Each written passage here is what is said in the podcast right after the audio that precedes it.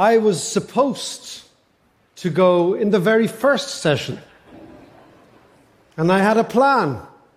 And that plan was I'd do TED, I'd see Vancouver, I'd chill out, I'd get this thing done, then I'd relax, I'd listen to other people's speeches, rob their best ideas, bring them home, and sound incredibly, incredibly brainy. And then your man Chris rings me last weekend. He says, You know, that last thing, the first thing, why don't you go last? I'm like, Oh, man. And it brought to mind the words of that great American philosopher, Mike Tyson, who said of plans, everybody has a plan until they get a punch in the face. and of course, you know, doing the last gig at TED, it's not about the pressure. That's not the problem. The pressure isn't the problem. The problem is the sobriety. but the speeches have been amazing, right? And if I could kind of encapsulate them all, it's really been about, as far as I can see, the pace of change and what that's doing to us demographically, politically, socially, economically. Extraordinary stuff. And I'd now like to quote from a great liberal, Democrat, a friend of TED, Vladimir Lenin, who said of change and crises that there are decades when nothing happens, and there are weeks when decades happen. And we're living through those weeks. You get that feeling. And it's really difficult to know where to start to think about these. How do you, how do you analyze this stuff? Now, if I was an American economist, or a Canadian economist, or God forbid, an English economist, actually, the nice thing is they're not good at economics anymore. It's so beautiful, isn't it? Praise the Lord. Praise the Lord. But I'd come here armed with the tools of my trade. You know, the, the graphs and the charts and the maths and all that good stuff. But I'm an Irish economist, so I'm only going to come here armed with some lines and some verses of poetry. Yeah. Because, thank you very much. The poets in the corner were a small minority. No, but perfectly formed. Now, I want to talk to you about a poem that was written in 1919 called The Second Coming by W.B. Yeats, our national poet. And the fascinating thing about crisis, so 1919, 100 odd years ago, the fascinating thing about crisis is that every generation feels that their crisis is the big one. We're kind of narcissistic about it, right? But every generation experiences crisis. Every generation, our parents, our grandparents, they all did. How we deal with the crisis is the definitive issue for our generation. So Yeats is sitting in Dublin, 1919. He's trying to make sense of the world, right? His world is changing rapidly. The German Empire is over. The Austrian Empire is over. The Ottoman Empire is over. Ireland has declared a war of independence against Britain, which, if you were a betting man, you wouldn't really give us, not our side, you wouldn't have given us good odds. And Yeats is trying to figure out not just what is happening, but what is likely to happen. And he writes these words, and just listen to them, and imagine they were written now. The second coming. Turning and turning in the widening gyre, the falcon cannot hear the falconer. Things fall apart, the center cannot hold. Mere anarchy is loosed on the world, a blood dimmed tide is loosed, and everywhere the procession of innocence is drowned. The best lack all conviction, the worst are full of passionate intensity. Just let those words lie. Things fall apart. The best people lack conviction. The worst are full of passionate intensity. Now, this is Yeats writing 100 years ago. And the historical rhythm and repetition is clear, I think, to all of us.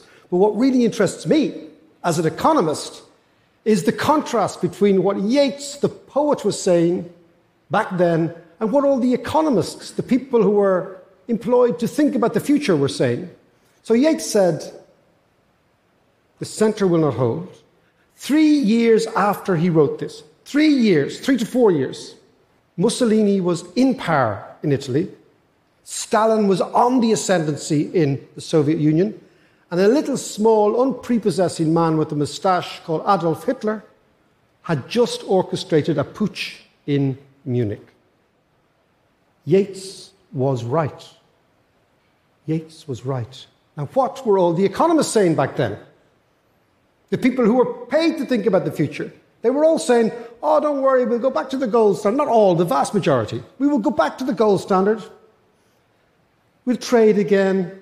Germany will pay all its reparations, and the First World War will have been the war to end all wars. How wrong could they be? So, what's always bugged me is why did the poet get things so right at a tipping point, and the economists get things so wrong? And I believe it is because the poet, the artist, the musician, these types of people give themselves at a tipping point the permission to think unconventionally. They see the world differently. Do we value the unconventional thinker? Do we? And maybe the best way to answer that question is to go all the way back to school, to the place we begin to learn.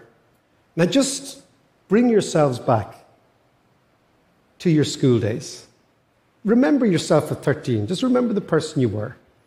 You, I remember the classroom. I remember the teachers. I remember the building. I remember the break. I remember everything. I remember the sports day. I remember the whole thing.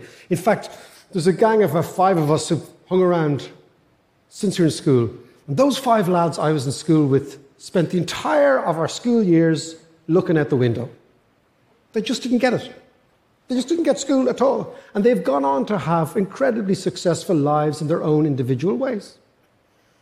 But their intelligence, their form of intelligence, was not recognized. And as we get older, we realize the world is full of various different intelligences. But back at school, we only really recognized one type of intelligence. And that was like the little kid who could come in, big, wide eyed kid, right? He'd come in, could absorb all this information into his head or her head, it open some sort of weird compartment, stuff it all in, stuff, stuff, stuff, stuff, stuff it all in. And then in early June, when the weather gets good in Ireland, and I presume it's the same all over the place except for Vancouver, right like bejesus, right? That was the type of intelligence we rewarded. It's like getting a prize for being a walking filing cabinet, right? That's one intelligence. It is an intelligence, but it's only one type of intelligence. And what about all the other kids over here? Kids who didn't get it? All those other kids? They weren't not only recognized, their intelligence was besmirched, humiliated, and belittled. My daughter is dyslexic. She hated every single day of school. And as a result of this system, we have a strange thing in our society where there are thousands of incredibly clever people who left school feeling stupid. But the corollary is also the case. There are many actually quite stupid people. You know where I'm going? Who left school feeling very, very clever. And those kids, when they were really good kids, they used to get the best marks in school. Used to, in Ireland, we'd have a little star over them, right? And of course, the teacher told them they were clever, and the priest or the nuns told them they were clever, and of course, their mammy told them they were clever, right? If you want to get a sense of an Irish mammy, an Irish mammy is the sort of mother that makes an American soccer mom look unambitious. I know. I have one, right? I am the son of a retired school teacher if anybody else in the room is the son or daughter of a school teacher, we can form a self help group later on to deal with our trauma, right? But those sort of kids, you know, those sort of kids, they do extremely, extremely well in school, then they do very, very well in college, And then they get on to, because they do very, very well, they get on to you know, the, the, the graduate trainee programs and they join the big banks and they join the big firms and they, they, they, they join insurance companies, they join the consultancies, and they're on the fast track. They're on the fast track career wise. And something weird happens as their career progresses. We like to think that we surround ourselves with people who think differently, but we don't. There's something called confirmation bias. We actually surround ourselves with people who confirm our biases. And how this works in institutions is the following we end up employing people who think like us, right? And like if you imagine an interview process, so the person goes into the interview and there's a clever person over here and there's a clever person over here. No, no, you're clever. Oh, gee, no, no, you're clever. Oh, you're amazing. Oh, you got that grade. Oh my God, you went to that university. Oh my God, you're clever. No, you're clever. That's amazing. I read that paper you wrote. You're clever. You're clever. Amazing. Just feck it. Just have the job. So the interview becomes, oh, by the way, I said feck there, not the other word. Feck is a sort of a linguistic version of a white lie. Okay? It's used at home. Now, what actually happens is the interview process just becomes like a Tinder for people who can do algebra. Okay? so they all go into the institution, and then what you get, you get groupthink. Because everyone's thinking the same way. And of course, because these people have always been the clever kids with the right answer, you know, they define themselves, so I'm the person with the right answer. And what happens when you're the person who's always the right answer? It's very hard to be wrong. Right? So it breeds a sort of an overconfidence. And we know that overconfidence and overconfident people can really overestimate their competences at critical moments. The thing comes from a thing called Dunning Kruger in psychology. It's a great story. A fellow goes in to rob a bank, right, in America. Somewhere, I think Pittsburgh, down there somewhere, down there, over there, right? Someone in the 90s, lad goes in to rob a bank, okay? He runs into the bank, and the security card's on. He's got no mask, no balaclava, no nothing, right? The security camera looks at him, and he winks at it. And he winks again, he gives a big smile. Hi, how are you? Goes in, holds up the bank, robs the thing. Goes off. Coppers come in, look at the security. Hey, see this geezer. He just waves at the camera. Does anyone know him? They oh, yeah, yeah, he lives around the corner, around the second block, down the sixth house, up third floor. Coppers say, okay, so they arrive in, boom, boom, boom, on the door. The man's there, I presume, kind of eating a takeaway or something. And uh, Copper said, we want to bang you off for the, the bank robbery. And he said, how do you mean the bank robbery? He says, no, no, we've got you on camera for the bank robbery. We just sort of bang you off. Here we go. He said, how do you, how do you mean you got me for the bank robbery? He said, look, we, have got you for the bank robbery. He said, how, but how did you know? He said, how could you possibly know I wore the juice? Copper looks at him and says, what? Do you remember when we were kids, invisible ink? And you put lemon juice on the invisible ink, and you, this is a true story, and you disappear. Your man covered his face with lemon juice, and he thought he was invisible. The overconfident, overestimating their competence. Now, when the psychologists thought about this, they actually did lots and lots of tests, and it's, apparently it's true that this is a thing in society. And surprise, surprise, the Dunning Kruger effect is much more prevalent in men than women. Who would have known? Shock, horror, right? I, I can see it in my own family. Our son, for example, comes home, teenager, after doing an exam, hasn't done a tap of work, right? Comes in the door, and uh, everyone in the family in the kitchen says, How did you do in your exam? Right? And he says? And he says, Oh, Jesus, I aced that, man, no problem. And he fails all the time. all the time. So you see these things, and that, that again happens. And of course, how this happens in, in institutions is you get very overconfident people, very intelligent, can't make mistakes. And we saw that in the 2008 financial crisis. 2008, the biggest financial crisis the world has ever seen. And the vast majority of economists in the Fed, the Bank of England, and the European Central Bank, and Wall Street missed the whole thing. In fact, the Queen of England went to the LSE about two or three months after the crash, and she said, If you chaps was so clever, how come none of you saw this coming?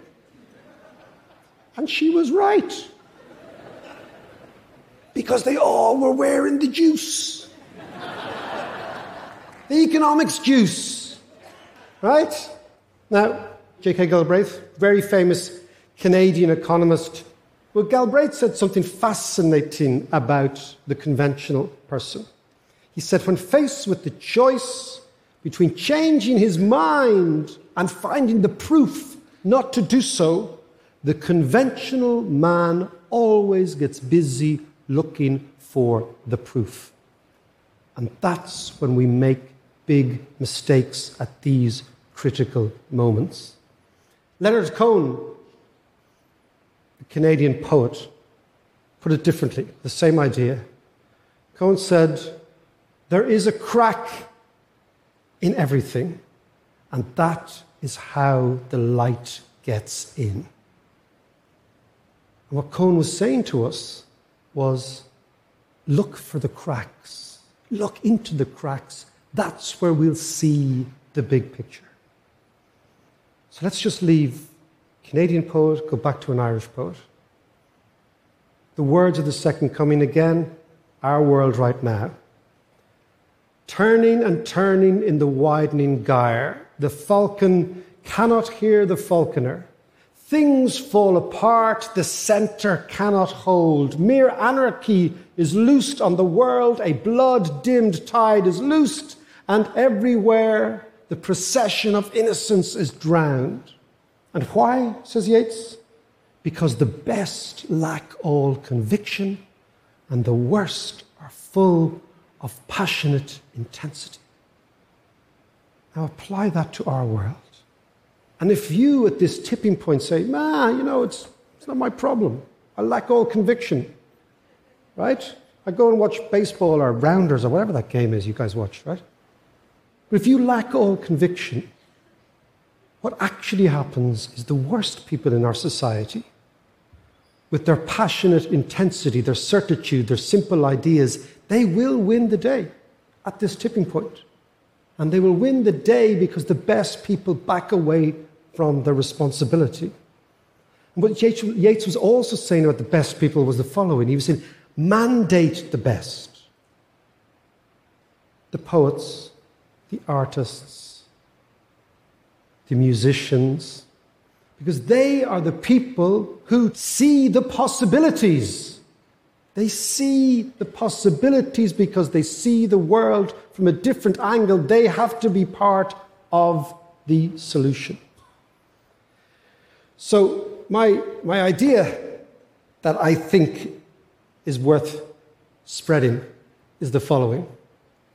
If you want to understand the world a little bit more clearly, listen less to my tribe, the economists, and listen more to Yeats's tribe, the poets. Thank you very much. Thank you. Thank you. Thank you very much.